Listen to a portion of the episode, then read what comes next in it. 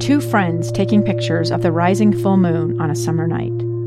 Two teenage kids doing what teenage kids do. When a stranger with a gun and a death wish changed everything. It was violent, it was senseless, and I will never understand it, I will never accept it. I'm Amy Donaldson, and unfortunately, we're all too familiar with stories about how violence shatters lives. But what we rarely see is how they are rebuilt. In a new podcast, The Letter, we relive tragedy, but only so we can hear the rest of the story. The struggle to reclaim lives, the realities of grief, and the possibilities of forgiveness. I believe in miracles. Sometimes I thought, there are no miracles. Yeah, there are, and this is a big one. Follow The Letter at the letter podcast dot com or wherever you get your podcasts. Welcome back to the program. I'm Lee Lonsberry. I'm grateful to you for tuning in today, and I'm especially grateful to you for tuning in during uh, this segment and the last. We're talking about something uh, of incredible importance uh, in our nation's history, and specifically the, the contributions of the, the Navajo Nation and uh, the beautiful language they speak. As you heard me in the last segment describing uh, the the the participation uh, during the Pacific Campaign uh, of the the Navajo language used uh, in conjunction with other uh, bits of speech to come up with a code uh, used to transmit uh, encoded messages uh, which were vital and crucial for our successes in the Pacific Theater. Well, there, uh, over the years, has been a dwindling number of surviving members of those Code Talker efforts. Uh, and we just this morning learned that uh, Joe Vandever Senior, uh, at the age of ninety-six, uh, one of the very few remaining Uh, Code Talkers, has passed away uh, in Haystack, New Mexico. Now, there were a number uh, of Code Talker folks from, from here in Utah, and it was just last year uh, that it was passed uh, a resolution honoring their efforts and declaring uh, August fourteenth uh, Navajo Code Talker Day here in the state of Utah. To talk a bit more about this and the life and legacy of Mister Vandever Senior, uh, I have invited, and he has accepted the invitation, the president of the Navajo Nation, Jonathan Nez, who joins us on the line now. President, sir, how are you? Oh, good afternoon. Thank you for having me on the show, and our condolences go out to our fallen warrior family, Navajo Code Talker Joe Vandever Senior from Haystack, New Mexico. Help us know a little bit more about Mister Vandever Senior W- w- what was he like, uh, and what did he mean to the nation?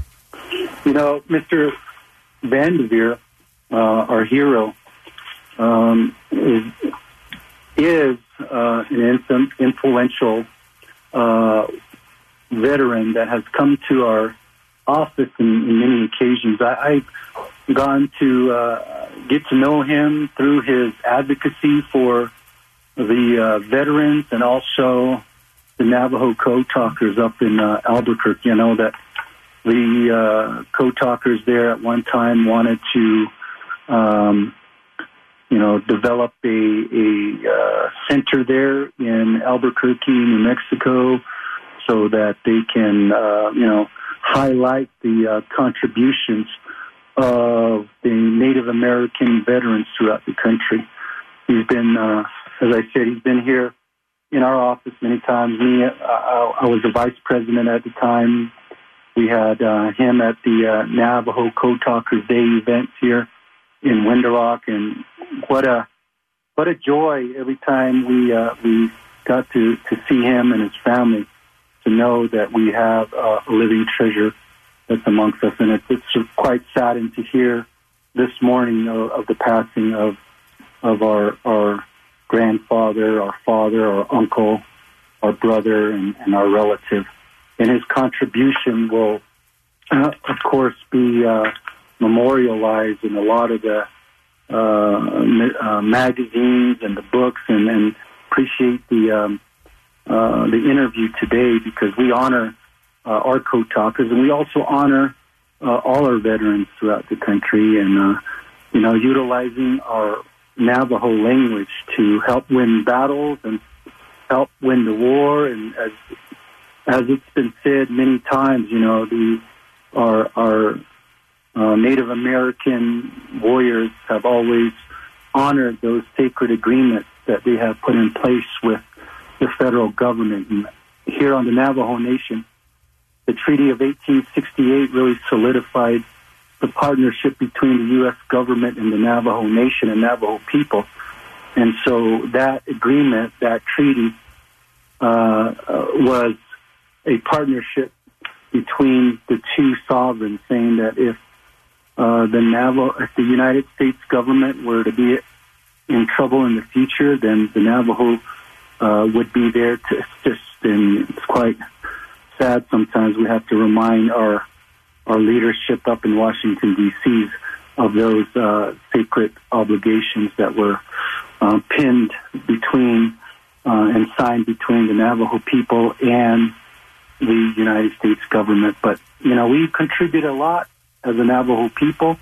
Our resilience uh, is is uh, something that uh, keeps us going here as leaders on the Navajo Nation, and because of leaders and, and warriors like Joe Vandever Senior and many other co-talkers like Tully Brown and Fleming Begay Senior and Senator John Pinto and, and many others. We even have uh, with us uh,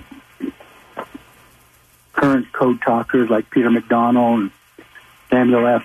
Sandoval and Thomas Begay and John Kinsel Senior, and we cherish every day that we have with our, our living legends. And uh, I appreciate sure. the opportunity to be on the, yeah. on the show today. Let me ask you this. How is the, the, the legacy and the impact on, uh, on uh, the course of the war? Uh, how is the, the legacy of the Code Talker experience and contribution? How is that taught in the schools and communities uh, of the Navajo Nation?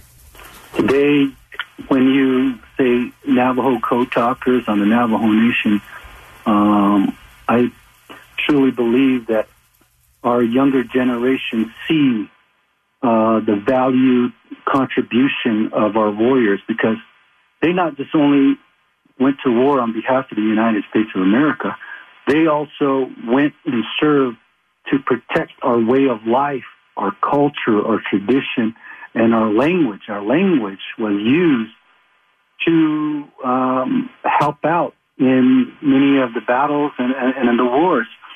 And we utilize that teaching to inspire and to bring hope into our communities. And if you, and it's no secret, you know, in many Native American communities throughout the country, uh, there's a lack of hope. But, you know, if we tell the stories of our warriors and our people who never gave up, that reinstills that hope and that resilience to continue to move uh, move forward. I know many of our, our, our Native people struggle, but when you tell them about the stories of the Code Talkers and what they contributed contributed to the United States of America, to, to tribal nations, to the Navajo Nation, you know, you see the the pride in on the Navajo Nation from our, our younger generation. So there is uh, a great hope that they instill into our people, and you know, with with our, our, our warriors. And, and I get, and I say this too. It's, it's not just the Code Talkers. I know we're talking about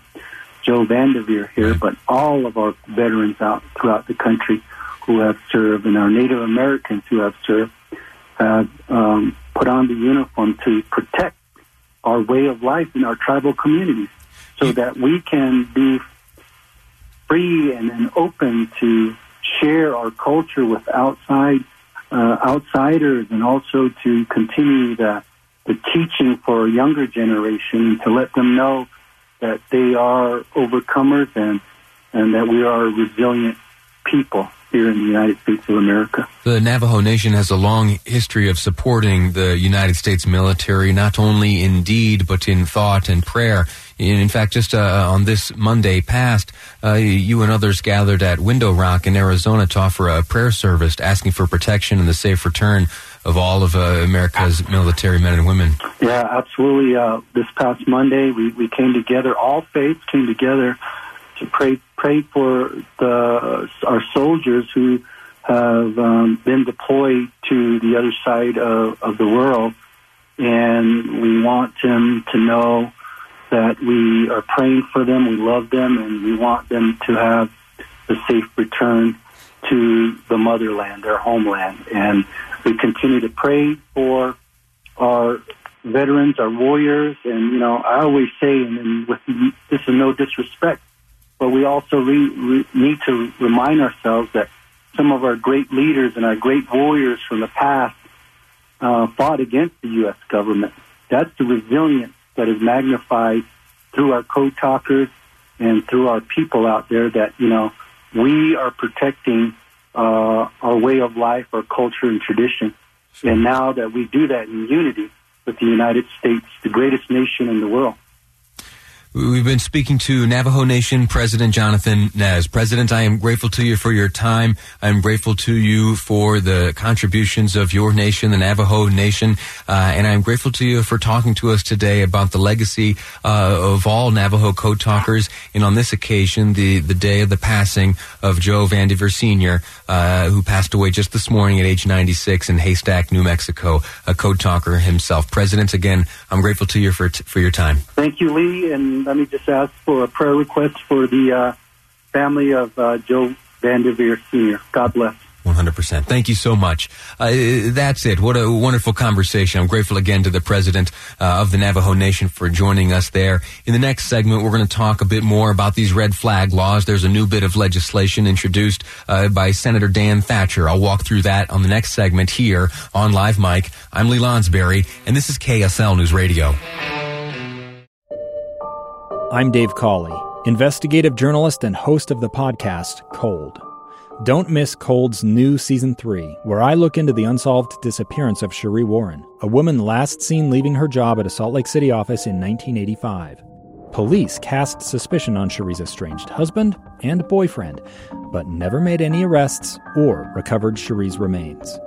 Find Cold Season three, The Search for Cherie, anywhere you get your podcasts.